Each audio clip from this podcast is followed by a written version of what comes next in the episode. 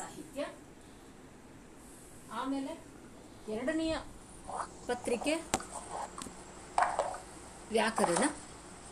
ಮೂರನೆಯ ಪತ್ರಿಕೆ ಛಂದಸ್ಸು ಮತ್ತು ಗ್ರಂಥ ಸಂಪಾದನೆ. ನಾಲ್ಕನೆಯ ಪತ್ರಿಕೆ ಸಾಂಗತ್ಯ ಸಾಹಿತ್ಯ. ಈ ನಾಲ್ಕು ಪತ್ರಿಕೆಗಳಲ್ಲಿ ನಾನು ನಿಮಗೆ ಸಾಂಗತ್ಯ ಸಾಹಿತ್ಯ ಪತ್ರಿಕೆಯನ್ನು ನಾನು ತೆಗೆದುಕೊಳ್ತೀನಿ.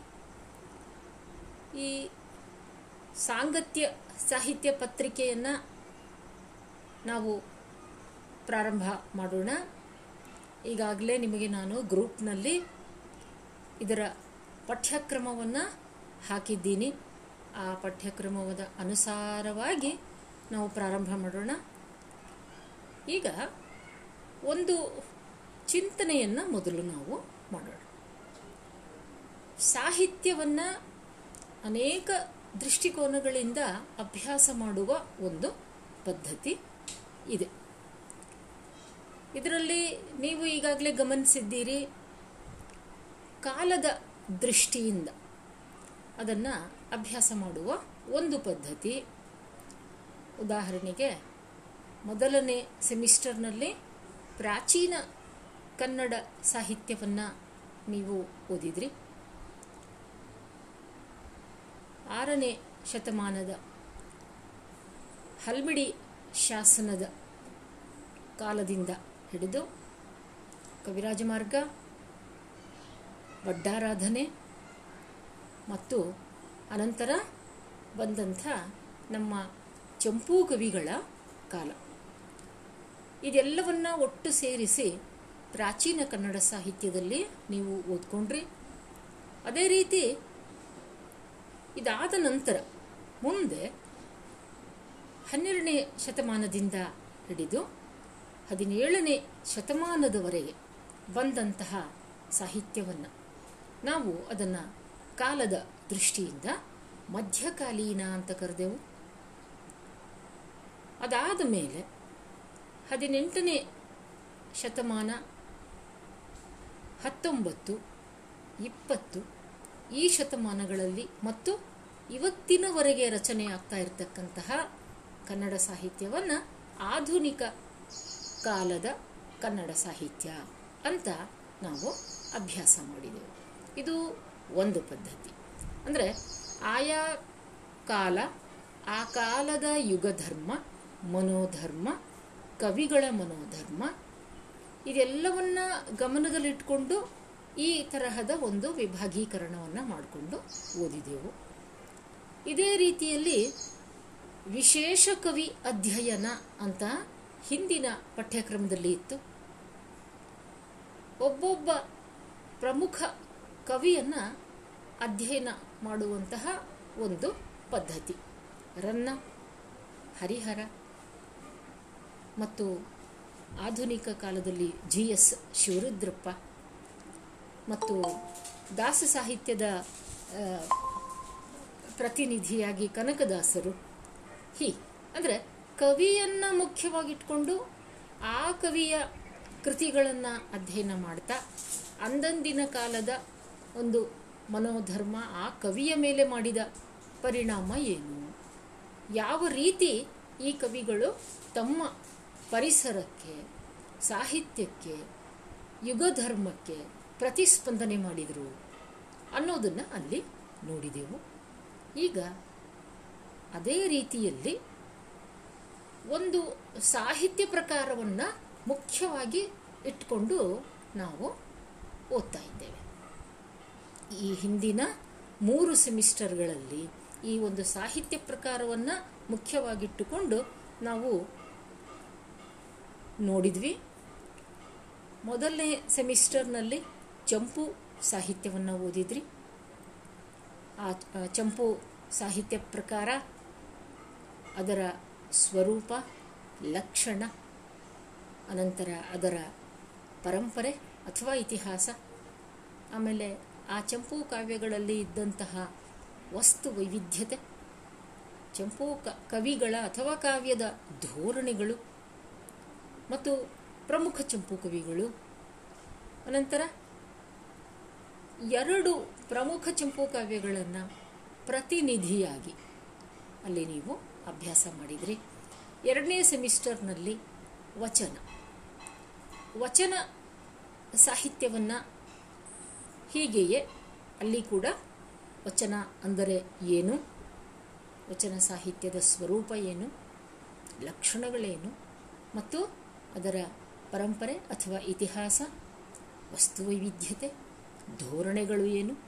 ಸಾಮಾಜಿಕ ಧೋರಣೆಗಳು, ರಾಜಕೀಯ ಧೋರಣೆಗಳು, ಧಾರ್ಮಿಕವಾದಂತಹ ಧೋರಣೆಗಳು.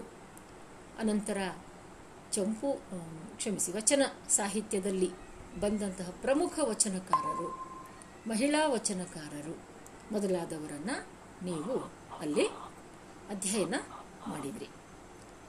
ಮೂರನೇ ಸೆಮಿಸ್ಟರ್ನಲ್ಲಿ ಕೀರ್ತನೆ ಅನ್ನುವ ಸಾಹಿತ್ಯ ಪ್ರಕಾರವನ್ನು ಅಭ್ಯಾಸ ಮಾಡಿದ್ರಿ. ಅಲ್ಲಿ ಕೂಡ ಕೀರ್ತನೆ ಎಂದರೇನು? ಅನಂತರ, ಕೀರ್ತನೆಯ ಪ್ರಕಾರದ ಸ್ವರೂಪ, ಲಕ್ಷಣ, ಅದರ ಇತಿಹಾಸ, ಕೀರ್ತನ ಸಾಹಿತ್ಯ ಪ್ರಕಾರದ ವಸ್ತು ವೈವಿಧ್ಯತೆ, ಮತ್ತು ಕೀರ್ತನ ಪ್ರಕಾರದ ಧೋರಣೆಗಳು. ಅನಂತರ ಪ್ರಮುಖ ಕೀರ್ತನಕಾರರನ್ನು ಪರಿಚಯ ಮಾಡಿಕೊಂಡ್ರಿ. ಕೀರ್ತನ ಸಾಹಿತ್ಯದ ಇಬ್ಬರು ಪ್ರಮುಖ ದಾಸರನ್ನು, ಪುರಂದರದಾಸರು ಮತ್ತು ಕನಕದಾಸರನ್ನು ಅಲ್ಲಿ ನೀವು ಸಮಗ್ರವಾಗಿ ಅವರ ಕೀರ್ತನೆಗಳನ್ನು ಅಧ್ಯಯನ ಮಾಡಿದ್ರಿ. ಅಂದರೆ ಹೀಗೆ ಒಂದು ಸಾಹಿತ್ಯ ಪ್ರಕಾರವನ್ನು ಮುಖ್ಯವಾಗಿಟ್ಟುಕೊಂಡು ಅದರ ಮೂಲಕ ಸಾಹಿತ್ಯವನ್ನು ಅಭ್ಯಾಸ ಮಾಡೋದರಿಂದ ಆ ಒಂದು ಸಾಹಿತ್ಯ ಪ್ರಕಾರದಲ್ಲಿ ಏನೇನು ಸಾಹಿತ್ಯ ಕೃತಿಗಳು ರಚನೆ ಆಗಿವೆ? ಅವುಗಳ ಸ್ವರೂಪ ಏನು? ಅವುಗಳಲ್ಲಿ ವ್ಯಕ್ತವಾಗ್ತಕ್ಕಂತಹ ಯುಗಧರ್ಮದ ಅಭಿವ್ಯಕ್ತಿ ಏನು? ಅದಕ್ಕೆ ಒದಗಿ ಬಂದಂತಹ ಪ್ರೇರಣೆಗಳು ಯಾವುದು? ಧೋರಣೆಗಳು ಏನು? ಯಾವ ರೀತಿಯಲ್ಲಿ ಅಭಿವ್ಯಕ್ತ ಆಗಿವೆ? ಪ್ರಮುಖ ಕವಿಗಳು ಯಾರ್ಯಾರು? ಹೀಗೆ ಒಂದು ಸಾಹಿತ್ಯ ಪ್ರಕಾರವನ್ನು ಮುಖ್ಯವಾಗಿ ಇಟ್ಟುಕೊಂಡು ಅಭ್ಯಾಸ ಮಾಡೋದು ಕೂಡ ಸಾಹಿತ್ಯವನ್ನು ಅಭ್ಯಸಿಸುವ ಒಂದು ಪ್ರಮುಖ ಪದ್ಧತಿ ಅಥವಾ ಮಾರ್ಗ ಅಥವಾ ಅಧ್ಯಯನದ ಒಂದು ಕ್ರಮ. ಈಗ ನಾವು ಕನ್ನಡ ಸಾಹಿತ್ಯದ ಪ್ರಮುಖವಾದಂತಹ ಮೂರು ಪ್ರಕಾರಗಳನ್ನು ಅಭ್ಯಾಸ ಮಾಡಿದ್ದೀವಿ ಹಾಗಾಗಿ ಒಂದು ಪ್ರಕಾರದ ಮೂಲಕ ಸಾಹಿತ್ಯವನ್ನು ಅಭ್ಯಾಸ ಮಾಡುವಂತಹ ಪದ್ಧತಿ ನಿಮಗೆ ಈಗ ಸಾಕಷ್ಟು ಪರಿಚಯ ಆಗಿದೆ. ಈಗ ನಾವು ಒಂದು ವಿಷಯವನ್ನು ವಿಶೇಷವಾಗಿ ಗಮನಿಸಬೇಕು. ಏನು ಅಂದರೆ ಪ್ರಾಚೀನ ಕನ್ನಡ ಸಾಹಿತ್ಯ ಪ್ರಕಾರ ಅಂತ ಕರೆಸಿಕೊಂಡಂತಹ ಚಂಪು ಸಾಹಿತ್ಯವನ್ನು ನಾವು ಅಧ್ಯಯನ ಮಾಡಿದ್ವಿ.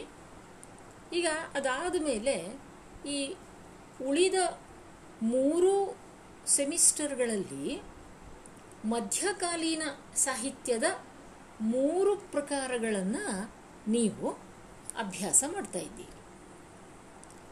ಈ ಮೂರು ಪ್ರಕಾರಗಳಲ್ಲಿ ನೋಡಿ, ವಚನ, ಕೀರ್ತನ ಮತ್ತು ಸಾಂಗತ್ಯ. ಇವು ಮೂರೂ ಸಹ ಮಧ್ಯಕಾಲೀನ ಕನ್ನಡ ಸಾಹಿತ್ಯದ ಛಂದೋ ಪ್ರಕಾರಗಳು ಅಥವಾ ಸಾಹಿತ್ಯ ಪ್ರಕಾರಗಳು. ನೋಡಿ, ಛಂದೋ ಪ್ರಕಾರ ಅಥವಾ ಛಂದೋ ರೂಪ ಅಂತಲೂ ನಾವು ಬಳಸ್ತೇವಲ್ಲ? ಏನಿದು?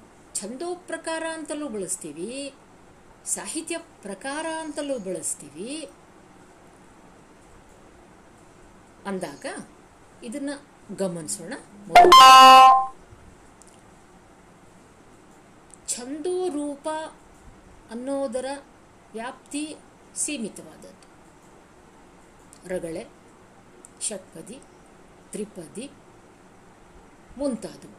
ಇವನ್ನ ನಾವು ಛಂದೋ ರೂಪಗಳು, ಛಂದಸ್ಸಿನ ರೂಪಗಳು, ಬೇರೆ ಬೇರೆ ಛಂದಸ್ಸು ಅಂತ ಇವನ್ನ ಗುರುತಿಸ್ತೇವೆ. ಈ ಛಂದಸ್ಸುಗಳನ್ನೇ ಮುಖ್ಯವಾಗಿ ಇಟ್ಟುಕೊಂಡು ಸಾಹಿತ್ಯ ಸೃಷ್ಟಿಯಾದಾಗ ಅಥವಾ ಅನೇಕ ಕವಿಗಳು ಈ ಛಂದಸ್ಸನ್ನೇ ಮುಖ್ಯವಾಗಿ ಬಳಸಿ ಇದರಲ್ಲಿ ವಿವಿಧವಾದಂತಹ, ವಿಶೇಷವಾದಂತಹ ಸಾಧನೆಗಳನ್ನು, ಅವರು ಸಾಧ್ಯತೆಗಳನ್ನು ಸೂರೆ ಮಾಡಿದಾಗ ಅದನ್ನು ಸಾಹಿತ್ಯ ಪ್ರಕಾರ ಅಂತ ನಾವು ಕರಿತೀವಿ. ಈಗ ಉದಾಹರಣೆಗೆ ರಗಳೆ. ರಗಳೆ ಚಂಪು ಸಾಹಿತ್ಯ ಪ್ರಕಾರದಲ್ಲಿ ಅದು, ಆ, ಚಂಪುವಿನ ಗದ್ಯ, ಪದ್ಯ, ಮಿಶ್ರಣ ಅನ್ನುವ ಒಂದು ಅದರ ಪ್ರಮುಖ ಸ್ವರೂಪದಲ್ಲಿ ಅಲ್ಲಲ್ಲಿ ಬಳಕೆಯಾಗ್ತಾ ಇತ್ತು. ಚಂಪುವಿನಲ್ಲಿ ಪದ್ಯದಲ್ಲಿ ಮುಖ್ಯ ಖ್ಯಾತ ಕರ್ನಾಟಕ ವೃತ್ತಗಳನ್ನು ಹೆಚ್ಚು ಬಳಸ್ಕೊಂಡ್ರು ನಮ್ಮ ಕವಿಗಳು. ಅದರ ಜೊತೆ ಜೊತೆಗೆ ರಗಳೆ, ವಚನ ವಚನ ಅಂದರೆ ಈ ನಮ್ಮ ಹನ್ನೆರಡನೇ ಶತಮಾನದ ವಚನ ಅಲ್ಲ. ವಚನ ಅಂದರೆ ಗದ್ಯ ಅನ್ನೋ ರೂಪದಲ್ಲಿ. ರಗಳೆ, ತ್ರಿಪದಿ, ಷಟ್ಪದಿ ಇವುಗಳನ್ನು ಬಳಸ್ಕೊಂಡ್ರು ನಮ್ಮ ಚಂಪು ಕವಿಗಳು. ಈ ಛಂದೋ ರೂಪಗಳು ಚಂಪು ಸಾಹಿತ್ಯದಲ್ಲಿ ಅವು ಅಲ್ಲಲ್ಲಿ ಬಳಕೆಯಾದವು. ಕಂದ ಪದ್ಯಗಳನ್ನು ಹೆಚ್ಚಾಗಿ ಬಳಸ್ಕೊಂಡ್ರು. ಆದರೆ ಮುಂದೆ ಬಂದಂತಹ ಮಧ್ಯಕಾಲೀನ ಕನ್ನಡದ ಕವಿಗಳು ಇವುಗಳನ್ನೇ ಮುಖ್ಯವಾಗಿ ಇಟ್ಟುಕೊಂಡು ಕಾವ್ಯಗಳನ್ನು ರಚಿಸಿದರು. ಈಗ ಉದಾಹರಣೆಗೆ ನಾವು ರಗಳೆ ಗಮನಿಸೋಣ. ರಗಳೆ ಚಂಪು ಸಾಹಿತ್ಯ ಪ್ರಕಾರದಲ್ಲಿ ಅಥವಾ ಚಂಪು ಕಾವ್ಯಗಳಲ್ಲಿ ಅದು ಬರೀ ಒಂದು ಛಂದೋ ರೂಪ ಆಗಿ ಬಳಕೆಯಾಗ್ತಾ ಇತ್ತು. ಅಲ್ಲಲ್ಲಿ ಅಪರೂಪಕ್ಕೆ ಅಂತಹ ರಗಳೆಯನ್ನೇ, ಆ ಎರಡು ಸಾಲಿನ ರಗಳೆಯನ್ನೇ ಲಲಿತ, ಮಂದಾನಿಲ, ಉತ್ಸಾಹ ಈ ಮೂರು ಬಗೆಯ ಅದರ ವೈವಿಧ್ಯತೆಗಳನ್ನು ಇಟ್ಕೊಂಡು ನಮ್ಮ ಹರಿಹರ ರಗಳೆಯನ್ನೇ ಮುಖ್ಯವಾಗಿ ಇಟ್ಟುಕೊಂಡು ನೂರಾರು ರಗಳೆಗಳನ್ನು ಆತ ರಚಿಸಿದ. ಆದ್ದರಿಂದ ಅದನ್ನು ನಾವೀಗ ಬರೀ ಛಂದೋರೂಪ ಅಂತ ಕರೆಯೋದಿಲ್ಲ ರಗಳೆಯನ್ನು ಒಂದು ಸಾಹಿತ್ಯ ಪ್ರಕಾರ ಅಂತ ಕರೀತೀವಿ ಹಾಗೆ ಸಾಂಗತ್ಯವು ಕೂಡ ಒಂದು ಛಂದೋ ಪ್ರಕಾರವಾಗಿ ಇದ್ದದ್ದು. ಅನಂತರ ಅದು ಒಂದು ಸಾಹಿತ್ಯ ಪ್ರಕಾರವಾಗಿ ಅದು ಬೆಳವಣಿಗೆಯನ್ನು, ಅಭಿವೃದ್ಧಿಯನ್ನು, ಸಮೃದ್ಧವಾದ ಒಂದು ರೀತಿಯಲ್ಲಿ ಅದು ಅಭಿವೃದ್ಧಿಯನ್ನು, ವಿಕಾಸವನ್ನು ಪಡೀತು. ಅಂತಹ ಸಾಂಗತ್ಯ ಪ್ರಕಾರವನ್ನು ಈಗ ನಾವು ಇಲ್ಲಿ ಗಮನಿಸ್ತೇವೆ.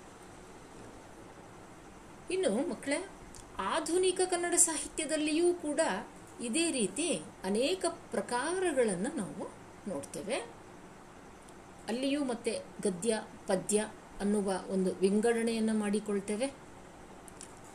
ಈಗಾಗಲೇ ಅದನ್ನು ನಾವು ಮೂರನೇ ಸೆಮಿಸ್ಟರ್ನಲ್ಲಿ ಆಧುನಿಕ ಕನ್ನಡ ಸಾಹಿತ್ಯ ಪತ್ರಿಕೆಯನ್ನು ಓದುವಾಗ ಗಮನಿಸಿದ್ದೀವಿ. ಅಲ್ಲಿ ಆಧುನಿಕ ಕನ್ನಡ ಸಾಹಿತ್ಯವನ್ನು ನಾವು ಪ್ರಮುಖ ಪಂಥಗಳು ಅಥವಾ ಚಳುವಳಿಗಳು ಅಥವಾ ಕಾಲಘಟ್ಟಗಳು ಅಂತ ಮಾಡಿಕೊಂಡು ಓದಿದೆವು. ನವೋದಯ, ಪ್ರಗತಿಶೀಲ, ನವ್ಯ ಮತ್ತು ದಲಿತ ಬಂಡಾಯ. ಅಂತ ಹೀಗೆ ಪ್ರಮುಖವಾಗಿ ನಾಲ್ಕು ಪಂಥಗಳನ್ನಾಗಿ ಮಾಡಿಕೊಂಡು ನಾವು ಅಧ್ಯಯನ ಮಾಡಿದ್ವಿ. ಆ ನಾಲ್ಕು ಪಂಥಗಳಲ್ಲಿಯೂ ಮತ್ತೆ ಪ್ರತ್ಯೇಕವಾಗಿ ನವೋದಯ ಘಟ್ಟ, ಅದರಲ್ಲಿ ರಚನೆಯಾದಂತಹ ಬೇರೆ ಬೇರೆ ಸಾಹಿತ್ಯ ಪ್ರಕಾರಗಳು. ಕಾವ್ಯ ಕಾವ್ಯ ಅಂದಾಗ ಭಾವಗೀತೆ.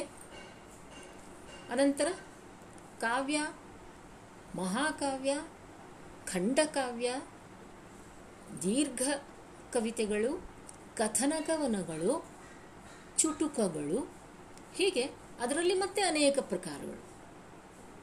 ಇನ್ನು ಗದ್ಯಕ್ಕೆ ಬಂದರೆ ಕಾದಂಬರಿ, ಸಣ್ಣ ಕಥೆ, ನಾಟಕ, ಲಲಿತ ಪ್ರಬಂಧ, ವಿಮರ್ಶೆ, ಹೀಗೆ ಅನೇಕ ಪ್ರಕಾರಗಳನ್ನು ಅಲ್ಲಿಯೂ ಪ್ರತಿಯೊಂದು ಪಂಥಕ್ಕೂ, ಪ್ರತಿಯೊಂದು ಕಾಲಘಟ್ಟಕ್ಕೂ ನಾವು ಗುರುತಿಸ್ತಾ ಬಂದೆವು.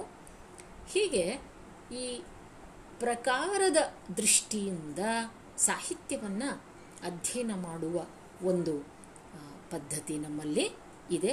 ಇದರಿಂದ ನಮಗೆ ಆ ಒಂದು ಸಾಹಿತ್ಯ ಪ್ರಕಾರ ಹೇಗೆ ಅದು ಉಗಮ ಆಯಿತು, ಅದರ ಸ್ವರೂಪ ಏನು ಅದರ ಲಕ್ಷಣಗಳೇನು? ಅದನ್ನು ಪ್ರತ್ಯೇಕವಾಗಿ ಅಧ್ಯಯನ ಮಾಡೋದ್ರಿಂದ ನಮ್ಮ ಸಾಹಿತ್ಯದ ಬಗೆಗಿನ ತಿಳುವಳಿಕೆ ಹೆಚ್ಚು ನಿಖರ ಆಗತ್ತೆ, ಸ್ಪಷ್ಟಗೊಳ್ತದೆ.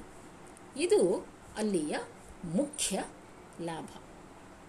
ಮತ್ತು ಯಾರು ಈಗ ಒಂದೊಂದು ಪ್ರಕಾರವನ್ನು ನೀವು ಪರಿಗಣಿಸಿದ್ರೆ ಅದರಲ್ಲಿ ಒಬ್ಬೊಬ್ಬರು ನಮಗೆ ಅಥವಾ ಅನೇಕರು ಪ್ರಮುಖರಾಗಿ ಕಾಣಿಸಿಕೊಳ್ತಾರೆ ಕವಿಗಳು. ಚಂಪು ಅಂದಾಗ ಪಂಪ. ಅದೇ ರೀತಿ ವಚನ ಸಾಹಿತ್ಯಕ್ಕೆ ಬಂದಾಗ ಬಸವಣ್ಣ, ಅಕ್ಕ ಮಹಾದೇವಿ, ಇನ್ನಿತರರು. ರಗಳೆ ಅಂದಾಗ ಹರಿಹರ. ಷಟ್ಪದಿ ಅಂದಾಗ ರಾಘವಾಂಕ. ಹೀಗೆ ಸಾಂಗತ್ಯ ಅಂದಾಗ ಅಂದಾಗ ರತ್ನಾಕರ ವರ್ಣಿ ಹೇಗೆ? ಅಂದರೆ ಈ ಒಂದೊಂದು ಸಾಹಿತ್ಯ ಪ್ರಕಾರ ಅಥವಾ ಛಂದಸ್ಸಿನ ಈ ಒಂದು ರೂಪ ಕೆಲವು ಕವಿಗಳಿಗೆ ಅದು ಒಲಿದು ಬಂತು. ಹಾಗೆ ಒಲಿದು ಬರೋದಕ್ಕೆ ಕಾರಣಗಳೇನು? ಒಂದು ಆಯಾ ಕವಿಗಳ ಮನೋಧರ್ಮ, ಇನ್ನೊಂದು ಆ ಛಂದಸ್ಸಿನ ಆ ರೂಪದಲ್ಲೇ ಇರುವಂತಹ ಕೆಲವು ವಿಶಿಷ್ಟ ಗುಣಗಳು. ಅವು ಆಯಾ ಕವಿಗೆ ಅವು ಇಷ್ಟವಾದವು. ಹಾಗಾಗಿ ಅವರು ಆ ರೂಪದಲ್ಲೇನೆ ಎಲ್ಲ ಬಗೆಯ ಪ್ರಯತ್ನಗಳನ್ನು ಮಾಡ್ತಾ ಮಾಡ್ತಾ ಅದರಲ್ಲಿ ಕಾವ್ಯಗಳನ್ನು ರಚಿಸಿದರು. ಹೀಗೆ ಇಂಥ ಒಂದು ಅಧ್ಯಯನದಿಂದ ನಮ್ಮ ತಿಳುವಳಿಕೆ ವಿಸ್ತಾರ ಆಗುತ್ತೆ. ಒಂದೊಂದು ಪ್ರಕಾರವನ್ನು ಮುಖ್ಯವಾಗಿಟ್ಟುಕೊಂಡು ಓದುವಾಗ ಅಲ್ಲಿ ಯಾರ್ಯಾರು ಬರೆದ್ರು, ಏನೇನು ಕಾವ್ಯಗಳನ್ನು ಬರೆದ್ರು ಅನ್ನೋದನ್ನ ಪಟ್ಟಿ ಮಾಡಿ ತಿಳ್ಕೊಳ್ಳೋದು ಅಷ್ಟೇ ಮುಖ್ಯ ಆಗೋದಿಲ್ಲ. ಅದರ ಜೊತೆಗೆ ಆಯಾ ಒಂದೊಂದು ಛಂದಸ್ಸಿನ ಪ್ರಕಾರಕ್ಕೂ ಅದರದೇ ಆದಂತಹ ಒಂದು ವಿಶಿಷ್ಟತೆ ಇರುತ್ತೆ ಅನ್ನೋದನ್ನು ನಾವು ಅಭ್ಯಾಸ ಮಾಡ್ತಾ ಹೋಗ್ತೀವಿ. ಆ ವಿಶಿಷ್ಟತೆ ಕವಿ ಮನೋಧರ್ಮದ ವಿಶಿಷ್ಟತೆಯೂ ಆಗುತ್ತೆ. ಈಗ ಉದಾಹರಣೆಗೆ ಪಂಪ, ಪಂಪನಿಗಿಂತ ಹಿಂದಿನ ಚಂಪು ಇತಿಹಾಸ ಏನು, ಹೇಗಿತ್ತು, ಯಾರು ಬಳಸಿದ್ರು, ಅದರ ಬಗ್ಗೆ ನಮಗೆ ಕೇವಲ ಕಡಿಮೆ ಸಂಖ್ಯೆಯ ಉಲ್ಲೇಖ ಸಿಗುತ್ತೆ. ಆದರೆ ಚಂಪು ಕಾವ್ಯ ಪ್ರಕಾರವನ್ನು ಬಳಸಿದವನು ಪಂಪ. ಬರೀ ಬಳಸಲಿಲ್ಲ, ಅದ್ಭುತವಾಗಿ ಬಳಸ್ಕೊಂಡ. ಆ ಗದ್ಯ, ಪದ್ಯದ ಮಿಶ್ರಣದ ಆ ಛಂದೋರೂಪವನ್ನು ಪಂಪ ಅದ್ಭುತವಾಗಿ ಆತ ತನ್ನ ಕಾವ್ಯ ಕಲೆಯ ಅಭಿವ್ಯಕ್ತಿಗೆ ತುಂಬ ಸಮರ್ಥವಾದ ರೀತಿಯಲ್ಲಿ ಪಂಪ ಬಳಸಿಕೊಂಡ. ಹಾಗೆಯೇ ನಾವು ವಚನಗಳಿಗೆ ಬಂದಾಗ ಯಾಕೆ ಚಂಪು ಕಾವ್ಯಗಳನ್ನು ಬರೆಯುವ ಬರಿತಾ ಇದ್ದಂಥ ಒಂದು ಪರಂಪರೆಯಲ್ಲಿ ಇದ್ದಕ್ಕಿದ್ದಂತೆ ಒಂದು ಬಹಳ ಗಮನಾರ್ಹವಾದಂತಹ, ವಿಶಿಷ್ಟವಾದಂತಹ, ವಿಶೇಷವಾದಂತಹ ಬದಲಾವಣೆ ಕಾಣಿಸ್ಕೊಂಡ್ಬಿಡ್ತು. ಹೌದಾ? ಒಂದು ಕಥಾವಸ್ತು, ರಾಜ ಅಥವಾ ಧಾರ್ಮಿಕ ನಾಯಕನನ್ನು ಇಟ್ಕೊಂಡು ಹದಿನೆಂಟು, ಹತ್ತೊಂಬತ್ತು ಸಂಖ್ಯೆಯ ಅಧ್ಯಾಯಗಳನ್ನು ಬರೀತಾ ಇದ್ದಂಥ ಚಂಪು ಕಾವ್ಯ ಪರಂಪರೆಯಲ್ಲಿ ಇದ್ದಕ್ಕಿದ್ದಂತೆ ಬಿಡಿ ಬಿಡಿಯಾದ ಮುಕ್ತಕಗಳಂತಹ ವಚನಗಳ ರಚನೆ ಯಾಕೆ ಪ್ರಾರಂಭ ಆಯಿತು ಇದನ್ನು ನಾವು ಅಧ್ಯಯನ ಮಾಡಿದೆವು? ಅದು ಆಯಾ ಆ ಕಾಲದ ಮನೋಧರ್ಮ ಅಂದು ನಡೀತಾ ಇದ್ದಂತಹ ಸಾಮಾಜಿಕವಾದ, ಸಾಹಿತ್ಯಿಕವಾದ ಮತ್ತು ಧಾರ್ಮಿಕವಾದ ಒಂದು, ಆ ಚಳುವಳಿ ಅಂತ ಏನು ಅದನ್ನು ಗುರುತಿಸ್ತೇವೆ ನಾವು, ಅದರ ಪ್ರತಿಫಲ ವಚನ. ಆನು ಒಲಿದಂತೆ ಹಾಡುವೆ. ಯಾವ ಬಗೆಯ ಒಂದು ಬಂಧನ ನನಗೆ ಬೇಡ ಅಂತ ಕವಿ ಗುರುತಿಸ್ಕೊಂಡ. ಯಾವ ಖ್ಯಾತ ಕರ್ನಾಟಕ ವೃತ್ತಗಳೋ ಮತ್ತೊಂದೋ ಮಾತ್ರೆಯೋ? ಲಯವೋ ಇದು ಯಾವುದನ್ನೂ ನಾನು ಗಮನಿಸೋದಿಲ್ಲ ಅಂತ ಯಾಕಂದರೆ ಅವರು ವಚನಕಾರರು ತೊಡಗಿಕೊಂಡಿದ್ದಂತಹ ಆಂದೋಲನದ ಒಂದು ವೈಶಿಷ್ಟ್ಯವೇ ಹಾಗಿತ್ತು ಅದರಿಂದ ಅವರಿಗೆ ಆ ಆಂದೋಲನ ಮತ್ತು ಅದರ ಸಾಮಾಜಿಕ ರಾಜಕೀಯ ಧಾರ್ಮಿಕ ಪ್ರತಿಫಲನ ಅದು ಮುಖ್ಯವಾಗಿತ್ತು.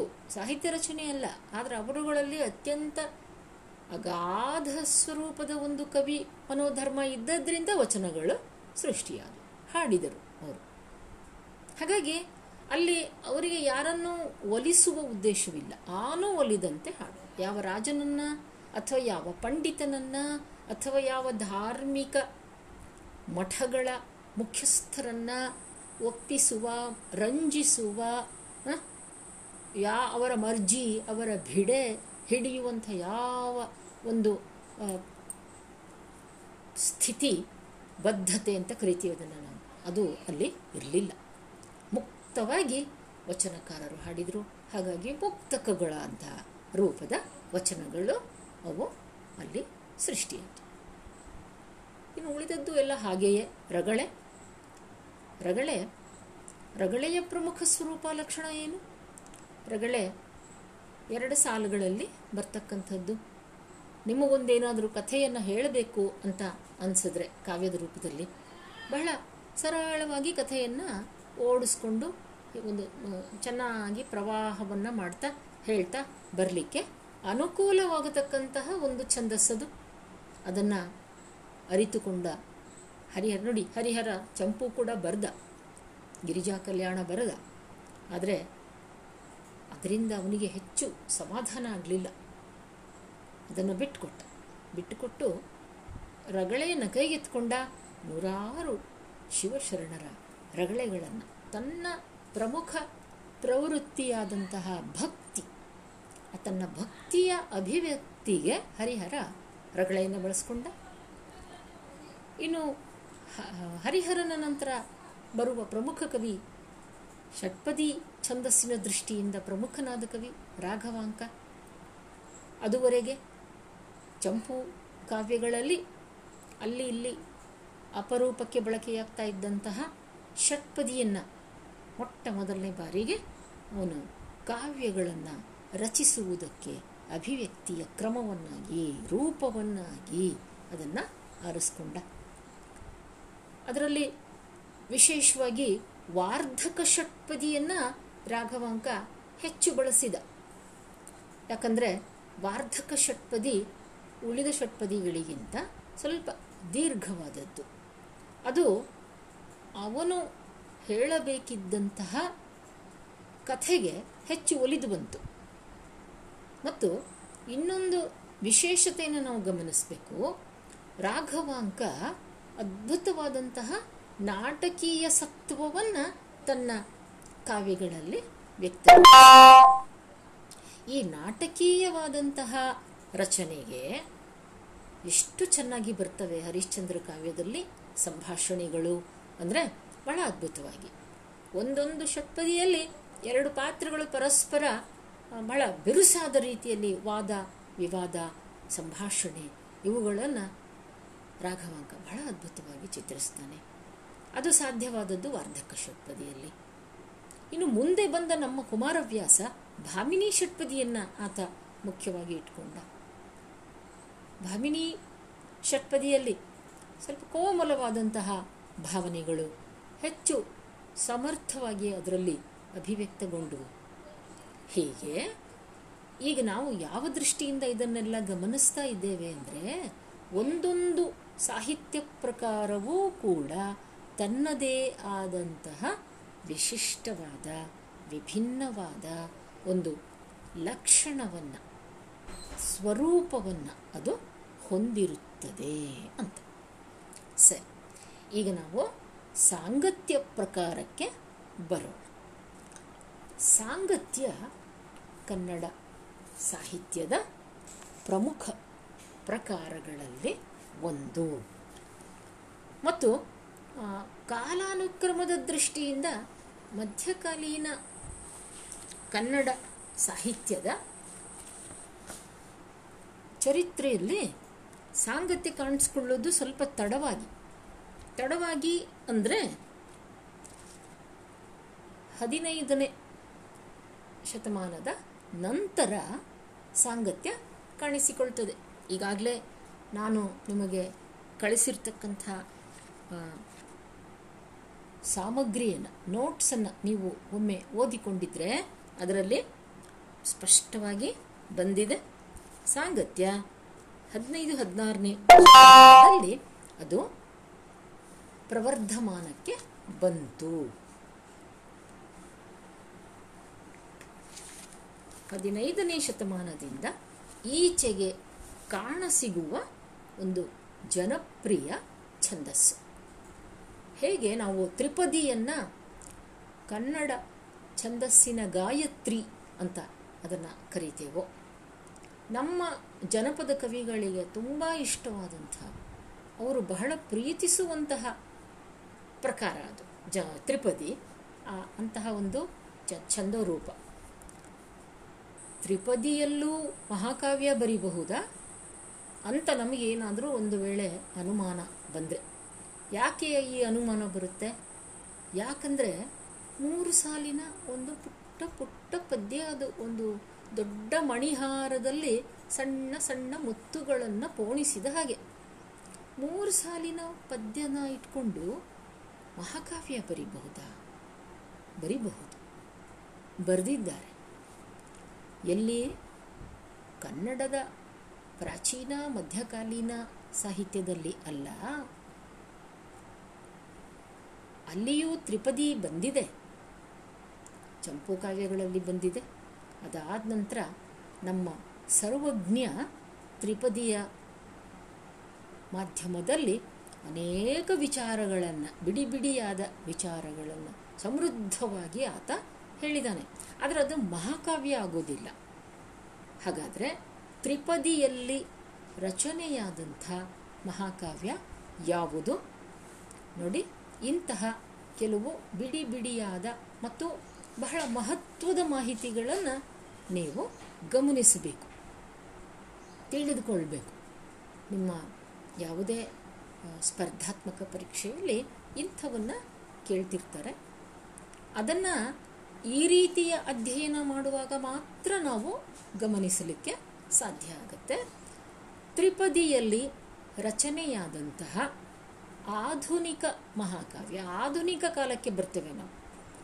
ಆಧುನಿಕ ಕಾಲದ ಮಹಾಕಾವ್ಯ ಅಂದರೆ ನಮ್ಮ ಜಯದೇವಿ ತಾಯಿ ಲಿಗಾಡೆಯವರು ಬರೆದರು. ಅವರು ಬರೆದಂತಹ ಶ್ರೀ ಸಿದ್ಧರಾಮೇಶ್ವರ ಪುರಾಣ. ಜಯದೇವಿ ತಾಯಿ ಲಿಗಾಡೆಯವರು ತ್ರಿಪದಿಯನ್ನೇ ಮುಖ್ಯವಾಗಿ ಇಟ್ಕೊಂಡು ಸಿದ್ಧರಾಮೇಶ್ವರ ಪುರಾಣವನ್ನು ಬರೆದಿದ್ದಾರೆ. ಅದ್ಭುತವಾಗಿ ಬರೆದಿದ್ದಾರೆ. ತುಂಬ ಚೆನ್ನಾಗಿ ಬರೆದಿದ್ದಾರೆ. ತ್ರಿಪದಿಯಲ್ಲಿ ರಚನೆಯಾಗಿದ್ದರಿಂದ ನೋಡಿ, ಸಿದ್ಧರಾಮನನ್ನ ಕುರಿತು ಹರಿಹರ ಉಂದರಗಳೇನು ಬರೆದ ಅಂತ ಹೇಳ್ತಾರೆ. ಅದಕ್ಕಿಂತ ರಾಘವಾಂಕ ಬರೆದಂಥ ಸಿದ್ಧರಾಮ ಚಾರಿತ್ರ ಕಾವ್ಯ, ಇದು ಬಹಳ ಪ್ರಸಿದ್ಧಿಯನ್ನು ಪಡೆಯಿತು. ಆದರೆ ರಾಘವಾಂಕ ಬರೆದ ಸಿದ್ಧರಾಮ ಚರಿತ್ರ ಷಟ್ಪದಿಯಲ್ಲಿ ಇದೆ. ಮತ್ತು ರಾಘವಾಂಕನಿಗೆ ಅವನದೇ ಆದಂಥ ಕೆಲವು ಬದ್ಧತೆಗಳಿತ್ತು.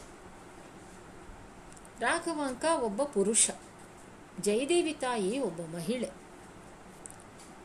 ರಾಘವಾಂಕ ಸಿದ್ಧರಾಮನನ್ನ ಇತರ ವಚನಕಾರರ ಹಾಗೆ ಒಬ್ಬ ಮಹಾ ಮಹಿಮ ಪುರುಷ ಅಂತ ಭಾವಿಸಿ ಬರೆದ. ಜಯದೇವಿ ತಾಯಿ ಲಿಗಾಡೆ ಹಾಗಲ್ಲ. ಅವರ ಕುಲದೈವ, ಅವರ ಇಷ್ಟ ದೈವವೇ ಸಿದ್ಧರಾಮ ಅದನ್ನು ಅವರು ತಮ್ಮ ಬದುಕಿನ ಒಂದು ಮಹತ್ತರವಾದ ಆಧ್ಯಾತ್ಮಿಕ ಸಾಧನೆ ಅನ್ನೋ ದೃಷ್ಟಿಯಿಂದ ಶ್ರೀ ಸಿದ್ಧರಾಮೇಶ್ವರ ಪುರಾಣವನ್ನು ಅವರು ಬರೆದಿದ್ದಾರೆ. ಹೀಗೆ ನಾವು ಸಾಂಗತ್ಯವನ್ನು ಕುರಿತಾದ ನಮ್ಮ ಅಧ್ಯಯನಕ್ಕೆ ಹಿಂತಿರುಗೋಣ. ಈ ಸಾಹಿತ್ಯ, ಸಾಂಗತ್ಯದ ಸಾಹಿತ್ಯ ಹದಿನೈದನೇ ಶತಮಾನದಿಂದ ಇದು ಕನ್ನಡ ಸಾಹಿತ್ಯದಲ್ಲಿ ನಮ್ಮ ಗಮನಕ್ಕೆ ಬರ್ತದೆ. ಏನು? ಸಾಂಗತ್ಯ ಅನ್ನುವ ಹೆಸರು ಅದಕ್ಕೆ ಯಾಕೆ ಬಂದಿದೆ? ಅಥವಾ ಅದು ಏನನ್ನು ಸೂಚಿಸ್ತದೆ? ಅನ್ನೋದನ್ನು ನಾವು ಗಮನಿಸೋಣ ಮೊದಲು. ಸಾಂಗತ್ಯ ಎಂದರೆ ಅಂತ ಅರ್ಥ ಮಾಡಿಕೊಂಡು ಮುಂದಕ್ಕೆ ಹೋಗೋಣ. ಸಾಂಗತ್ಯ ಅನ್ನುವುದರ ಒಟ್ಟು ಅರ್ಥ ಹೊಂದಾಣಿಕೆ, ಜೊತೆಗೂಡುವಿಕೆ ಅಂತ. ಅಂದರೆ ಈಗ ಸಾಹಿತ್ಯಕ್ಕೆ ಸಂಬಂಧಪಟ್ಟ ಹಾಗೆ ಈ ಮಾತಿಗೆ ಅರ್ಥವನ್ನು ನಾವು ನೋಡೋದಾದರೆ ನಮ್ಮ ಸಾಹಿತ್ಯದಲ್ಲಿ ಸಂಗೀತ ಮತ್ತು ಸಾಹಿತ್ಯದ ಒಂದು ಸಾಹಚರ್ಯ, ಅದನ್ನು ನಾವು ಯಾವಾಗಲೂ ಗಮನಿಸ್ತೀವಿ. ಕೀರ್ತನೆಯಲ್ಲೂ ಅದು ಪ್ರಮುಖವಾದದ್ದು. ಕೀರ್ತನೆ ಇರಬಹುದು ಇತರ ಯಾವುದೇ ಮಹಾಕಾವ್ಯ ಇರಬಹುದು. ಅದರಲ್ಲೆಲ್ಲ ಅದನ್ನು, ಅದರ ಸಾಹಿತ್ಯವೂ ಅಷ್ಟೇ ಮುಖ್ಯ, ಬರಹ. ಮತ್ತು ಅದರಲ್ಲಿ ಸಂಗೀತವನ್ನು ಹೇಗೆ ಅಳವಡಿಸಲಿಕ್ಕೆ ಸಾಧ್ಯವಾಯಿತು? ಹಾಡಲಿಕ್ಕೆ ಬರುವಂತಹ ಸಾಹಿತ್ಯ, ಹಾಡುಗಬ್ಬ, ಕವಿರಾಜ ಮಾರ್ಗದಿಂದಲೂ ಅದನ್ನು ನಾವು ಗಮನಿಸ್ತಾ ಬರ್ತೀವಿ. ಅಂತಹ ಒಂದು ಹೊಂದಾಣಿಕೆ ಆಗುವಂತಹ ಅನ್ನೋ ಅರ್ಥ ಸಾಂಗತ್ಯ. ಸಾಹಚರ್ಯ, ಸಾಂಗತ್ಯ ಅಂದರೆ ಒಂದಕ್ಕೊಂದು ಹೊಂದಿಕೊಳ್ಳುವ ಅನ್ನೋದು ಅದರ ಮೂಲ ಅರ್ಥ. ಈ ಒಂದಕ್ಕೊಂದು ಹೊಂದಿಕೊಳ್ಳುವ ಅಂದರೆ ಯಾವುದು? ಈಗಾಗಲೇ ನಾವು ನೋಡಿದ ಹಾಗೆ ಸಾಹಿತ್ಯ ಮತ್ತು ಸಂಗೀತದ ಗುಣಧರ್ಮ. ಇವು ಒಂದಕ್ಕೊಂದು ಹೇಗೆ ಹೊಂದಿಕೊಂಡುವು? ಆದರೆ ಈ ಹೆಸರು ಎಂದಿನಿಂದ ರೂಢಿಗೆ ಬಂತು ಅಂತ ನಾವು ಪ್ರಶ್ನೆ ಹಾಕ್ಕೊಂಡ್ರೆ ಅದಕ್ಕೆ ಖಚಿತವಾದ ಆಧಾರಗಳು ನಮಗೆ ಸಿಕ್ಕೋದಿಲ್ಲ. ಸದ್ಯಕ್ಕೆ ನಮಗೆ ದೊರಕಿರ್ತಕ್ಕಂತಹ ಮಾಹಿತಿಯ ಪ್ರಕಾರ ಒಬ್ಬ ಕವಿ, ತೆರಕಣಾಂಬಿಯ ಬೊಮ್ಮರಸ. ಇದು ನಾನು ಹಾಕಿರ್ತಕ್ಕಂತಹ ಸಾಮಗ್ರಿಯಲ್ಲಿದೆ. ಅದನ್ನು ನೋಡ್ಕೊಳ್ಳಿ. ತೆರಕಣಾಂಬಿಯ ಬೊಮ್ಮರಸ, ಸುಮಾರು ಹದಿನಾಲ್ಕು ನೂರ ಎಂಬತ್ತೈದು ಕಾಲ. ಅಂದರೆ ಹದಿನೈದನೇ ಶತಮಾನ, ಶತಮಾನದ ಉತ್ತರಾರ್ಧ ಅಂತನ್ನೋಣ ಹದಿನಾಲ್ಕು ನೂರ ಎಂಬತ್ತೈದು. ಈ ತೆರಕಣಾಂಬಿಯ ಬೊಮ್ಮರಸ ಒಂದು ಕೃತಿಯನ್ನು ರಚಿಸಿದ ಜೀವಂಧರ ಸಾಂಗತ್ಯ ಅಂತ. ಈ ಜೀವಂಧರ ಸಾಂಗತ್ಯ ಕೃತಿಯಲ್ಲಿ ಅವನು ಈ ಸಾಂಗತ್ಯ ಅನ್ನುವ ಪದದ ಅರ್ಥದ ಕುರಿತಾಗಿ ಆತ ಪ್ರಸ್ತಾಪನೆ ಮಾಡ್ತಾನೆ. ಏನಂತ ಅದು ಸಂಗತಿ ಎನ್ನುವ ಮೂಲಕ್ಕೆ ಸಾಂಗತ್ಯವನ್ನು ನಾವು ಆರೋಪಿಸಬಹುದು. ಅಂದರೆ ಸಾಂಗತ್ಯ ಪದದ ಮೂಲ ಸಂಗತಿ. ಎಂತಹ ಸಂಗತಿ? ಯಾವುದಾದ್ರೂ ಆಗಬಹುದು. ಸಂಗತಿ ಅಂದರೆ ಜೊತೆ. ಸಹವಾಸ, ಸಾಹಚರ್ಯ. ಅನ್ನೋದು. ಮುಖ್ಯವಾದದ್ದು. ಆಮೇಲೆ ಮುಂದೆ ಹದಿನೈದು ನೂರ ಒಂಬತ್ತನೇ ಕಾಲ ಮಂಗರಸ ಅನ್ನುವ ಮತ್ತೊಬ್ಬ ಕವಿ. ಅವನು ನೇಮಿ ಜಿನೇಶ ಸಂಗತಿ ಅಂತಲೇ ಬರೆದ.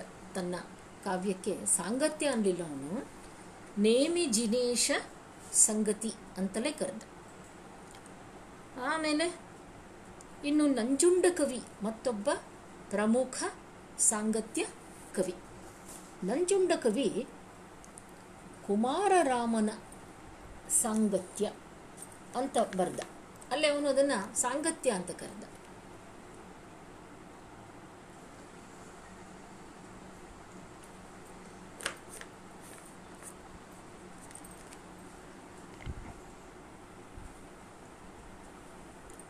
ನಂಜುಂಡ ಕವಿ ಹದಿನೈದು ನೂರ ಇಪ್ಪತ್ತೈದನೇ ಕಾಲಮಾನದವನು ಹದಿನೈದು ನೂರ ಇಪ್ಪತ್ತೈದು ಅಂದರೆ ಹದಿನಾರನೇ ಶತಮಾನ ಆಯಿತು.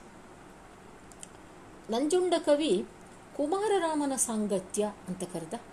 ಅದಕ್ಕೆ ಇನ್ನೊಂದು ಹೆಸರು ಇದೆ, ರಾಮನಾಥ ಚರಿತೆ ಅಂತ.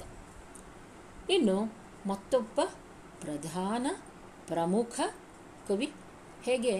ರಗಳೆಗೆ ಹರಿಹರನ, ಭಾಮಿನಿ ಷಟ್ಪದಿಗೆ ಕುಮಾರವ್ಯಾಸನ, ಹಾಗೆ ಸಾಂಗತ್ಯಕ್ಕೆ ರತ್ನಾಕರವರ್ಣಿ ಅಂತ ನಾವು ಗುರುತಿಸ್ತೀವಿ. ಅದು ಇದೊಂದು ಪದ್ಧತಿ ಇತಿಹಾಸದಲ್ಲಿ.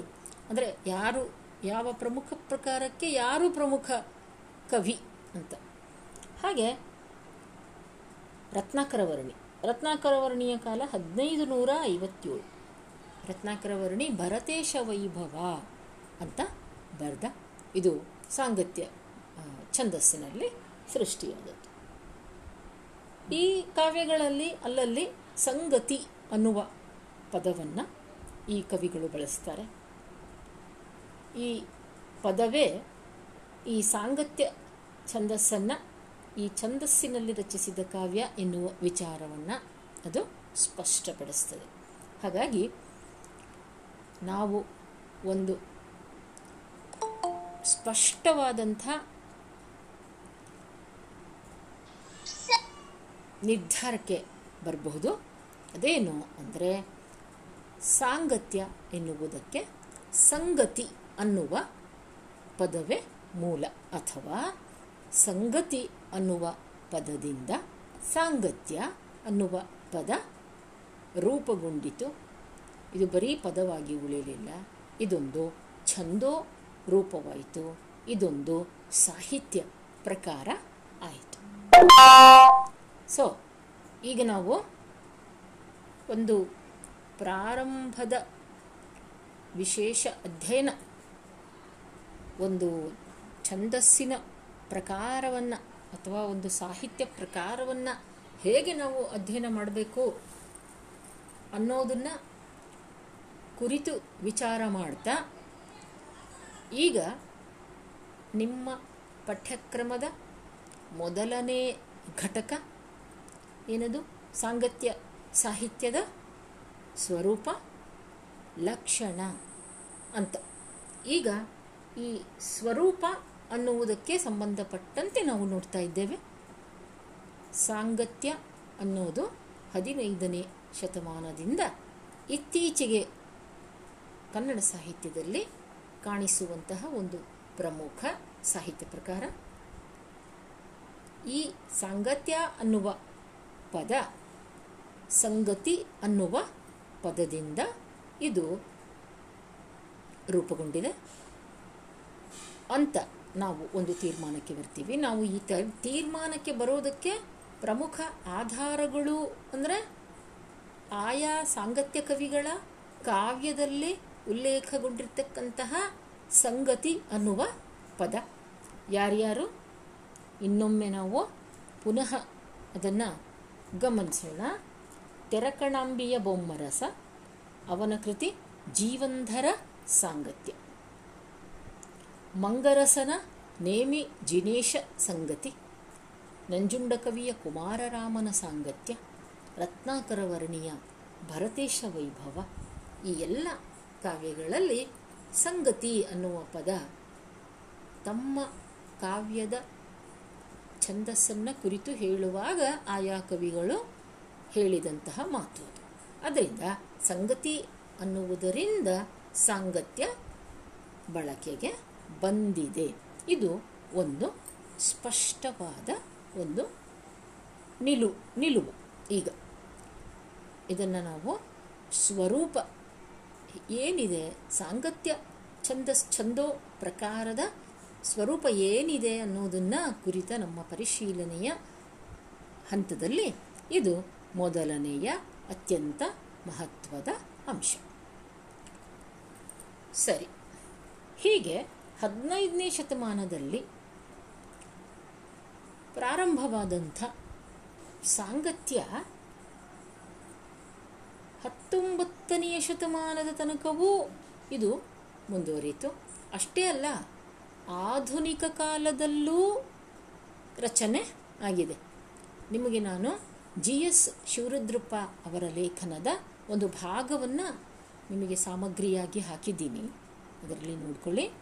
ಅದರಲ್ಲಿ ಹೇಗೆ ಆಧುನಿಕ ಕಾಲದಲ್ಲೂ ಸಹ ಸಾಂಗತ್ಯ ಛಂದಸ್ಸನ್ನು ನಮ್ಮ ಇಬ್ಬರು ಕವಿಗಳು ಬಳಸಿದ್ದಾರೆ ಅನ್ನುವ ಒಂದು ಮಾಹಿತಿ ನಿಮಗೆ ಅಲ್ಲಿ ಸಿಗುತ್ತೆ. ನೂರಾರು ಕಾವ್ಯಗಳು ಸಾಂಗತ್ಯ ಪ್ರಕಾರದಲ್ಲಿ ರಚನೆ ಆದವು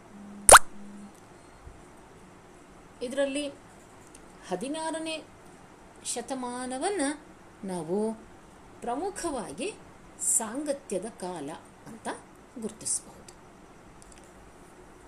ಪರಂಪರೆಗೆ ಸಂಬಂಧಪಟ್ಟ ಹಾಗೆ ಹದಿನಾರನೇ ಶತಮಾನದಿಂದ ಹತ್ತೊಂಬತ್ತನೇ ಶತಮಾನ ಕಡೆಗೆ ಆಧುನಿಕ ಕಾಲದವರೆಗೂ ನಾವು ಸಾಂಗತ್ಯ ಪ್ರಕಾರದ ಪರಂಪರೆಯನ್ನು ನಾವು ಗುರುತಿಸಿದ್ರೂ ಸಹ ಪ್ರಮುಖವಾದ ಕಾಲ ಅಂದರೆ ಹದಿನಾರನೇ ಶತಮಾನ.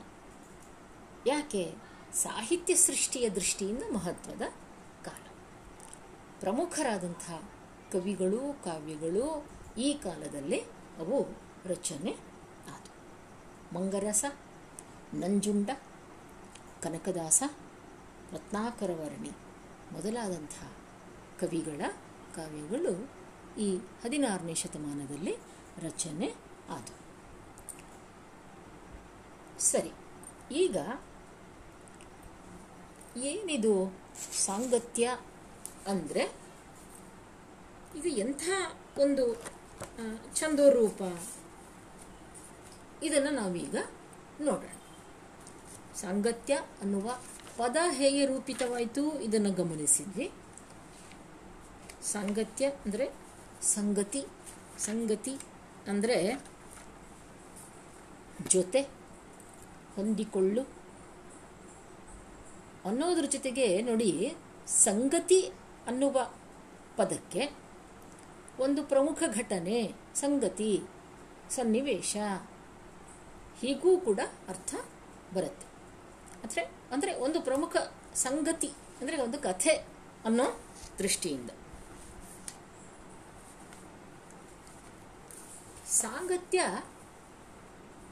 ಪ್ರಮುಖವಾಗಿ ಅದೊಂದು ಹಾಡುವ ಮಟ್ಟು ಮಟ್ಟು ಅನ್ನುವ ಪದವನ್ನು ಬಳಸ್ತೇವೆ.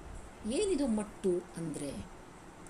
ಮಟ್ಟು ಅಂದರೆ ಒಂದು ಧಾಟಿ ಒಂದು ಲಯ. ಹಾಡುವ ಪದ್ಧತಿ. ಜನಪದ ಮಟ್ಟುಗಳು, ಲಾವಣಿ, ಅದೊಂದು ಜನಪದ ಮಟ್ಟು ಅಂತ ಕರಿತೀವಿ.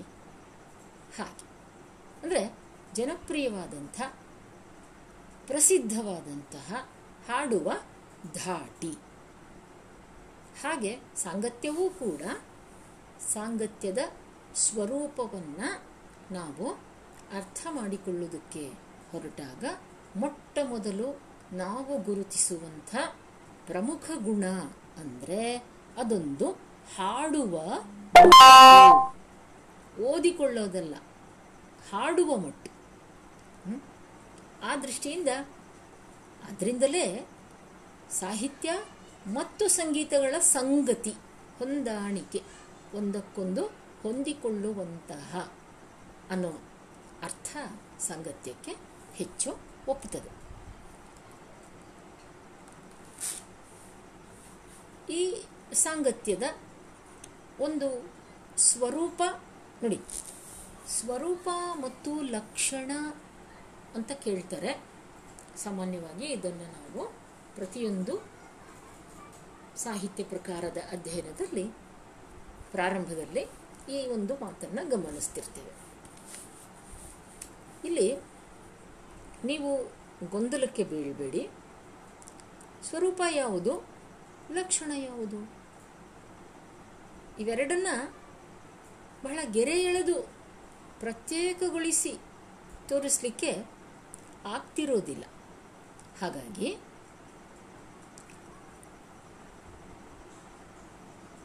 ಎರಡನ್ನೂ ಕುರಿತ ನಮ್ಮ ಕೆಲವು ಅಧ್ಯಯನದ ಮುಖ್ಯ ಅಂಶಗಳನ್ನು ಒಟ್ಟಾಗಿ ನಾವು ಇಲ್ಲಿ ಗಮನಿಸೋಣ. ಈಗ ಮೊದಲನೇದಾಗಿ ಸಾಂಗತ್ಯದ ಸ್ವರೂಪದಲ್ಲಿ ಮೊದಲನೆಯ ಮಹತ್ವದ ಅಂಶ ಅಂದರೆ ಅದೊಂದು ಹಾಡುವ ಮಟ್ಟು. ಅಂದರೆ ಹಾಡಲಿಕ್ಕೆ ಬರುವಂತಹ ಹಾಡಲಿಕ್ಕೆ ಬರುವಂತಹ ಹಾಡುವುದಕ್ಕೋಸ್ಕರ ಅಂತ ಇಟ್ಕೊಳ್ಳಿ ಅದನ್ನು.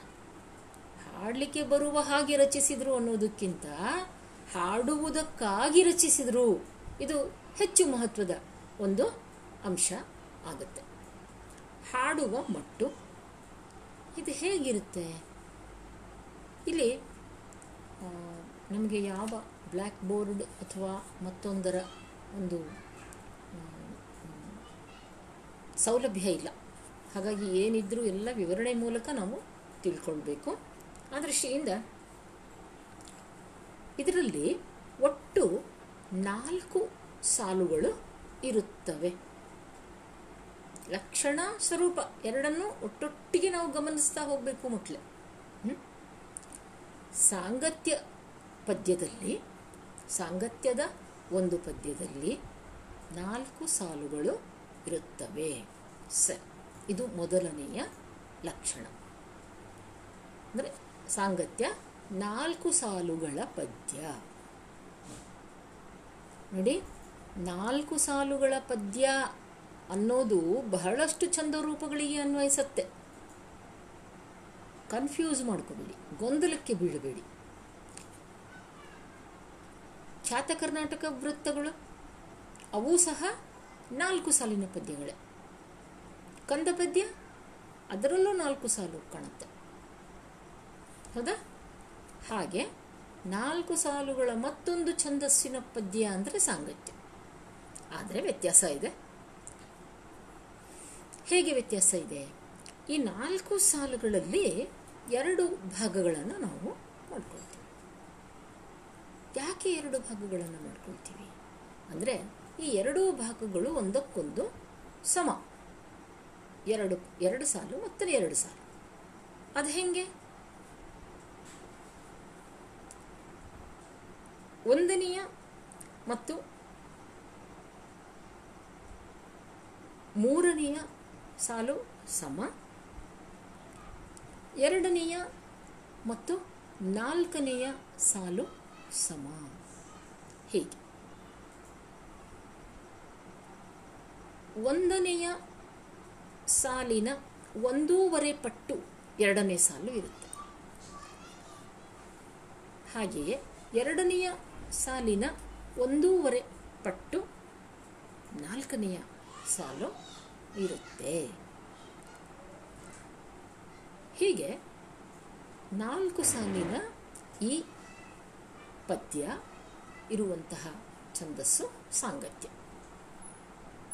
ಇನ್ನು ಸಾಂಗತ್ಯ ಒಂದು ಅಂಶ ಗಣಗಳಿಂದ ಕೂಡಿದ ಛಂದಸ್ಸು.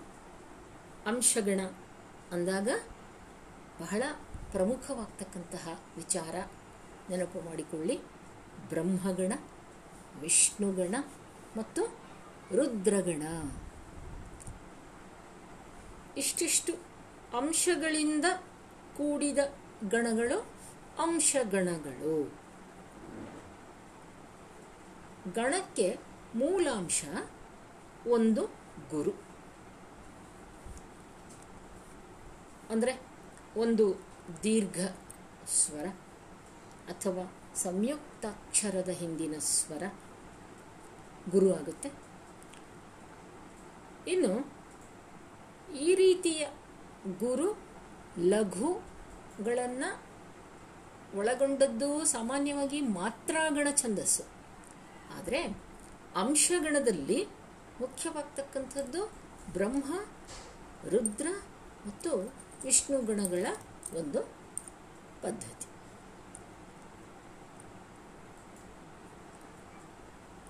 ಇಲ್ಲಿ ಬರುವಂಥ ಒಂದು ಪ್ರಮುಖ ಅಂಶ ಅಂದರೆ ಮೊದಲನೆಯ ಅಂಶಕ್ಕೆ ಮಾತ್ರ ಒಂದು ಗುರು ಇರಲೇಬೇಕು.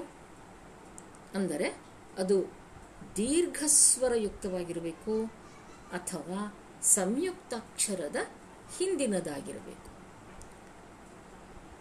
ಒಂದು ವೇಳೆ ಒಂದು ಗುರುವಾಗಲೇಬೇಕಾದಂತಹ ನಿಯಮಗಳಲ್ಲಿ ಯಾವುದನ್ನೂ ಅದು ಪಡೆದಿಲ್ಲ ಅಂತಾದರೆ ಎರಡು ಲಘುವನ್ನು ಕೂಡಿಸಿ ಮೊದಲನೆಯ ಅಂಶ ಅಂತ ಪರಿಗಣಿಸಬೇಕು. ಅದರ ಅನಂತರ ಪ್ರತಿಯೊಂದು ಅಕ್ಷರವು ಅದು ಗುರುವಿರಲಿ ಅಥವಾ ಹ್ರಸ್ವ ಇರಲಿ ಅಥವಾ ಲಘುವಿರಲಿ ಅದು ಒಂದು ಅಂಶ ಅಂತ ಪರಿಗಣಿಸಲ್ಪಡ್ತದೆ. ಹೀಗೆ ಎರಡು ಅಂಶಗಳು ಒಂದು ಬ್ರಹ್ಮಗಣ, ಮೂರು ಅಂಶಗಳು ಒಂದು ವಿಷ್ಣುಗಣ, ನಾಲ್ಕು ಅಂಶಗಳು ಒಂದು ರುದ್ರಗಣ ಆಗುತ್ತವೆ. ಸಾಂಗತ್ಯದಲ್ಲಿ ಬ್ರಹ್ಮ ಮತ್ತು ವಿಷ್ಣು ಗಣಗಳು ಪ್ರಧಾನವಾಗಿ ಇವೆ. ಅಪರೂಪಕ್ಕೆ ರುದ್ರಗಣವೂ ಕೂಡ ಬರುವುದು ಉಂಟು. ಹೀಗೆ ನಮ್ಮ ಈ ಅಂಶಗಣ ಪ್ರಧಾನವಾದ ಛಂದಸ್ಸು ಸಾಂಗತ್ಯ. ಮಾತ್ರಾಗಣ ಅಲ್ಲ. ಖ್ಯಾತ ಕರ್ನಾಟಕ ವೃತ್ತಗಳು ಮಾತ್ರಾಗಣ ಪ್ರಧಾನವಾದಂತಹ ಛಂದೋರೂಪಗಳು. ಸಾಂಗತ್ಯ ಅಂಶಗಣ ಪ್ರಧಾನವಾದದ್ದು. ನೋಡಿ, ಅಂಶ ನಾವು ಸಾಂಗತ್ಯದ ಅಧ್ಯಯನದಲ್ಲಿ ಎರಡು ಅಂಶಗಳನ್ನು ಪ್ರಮುಖವಾದ ವಿಷಯಗಳನ್ನು ತಿಳ್ಕೊಂಡೆವು. ಒಂದು, ಅದು ಹಾಡುವ ಮಟ್ಟು.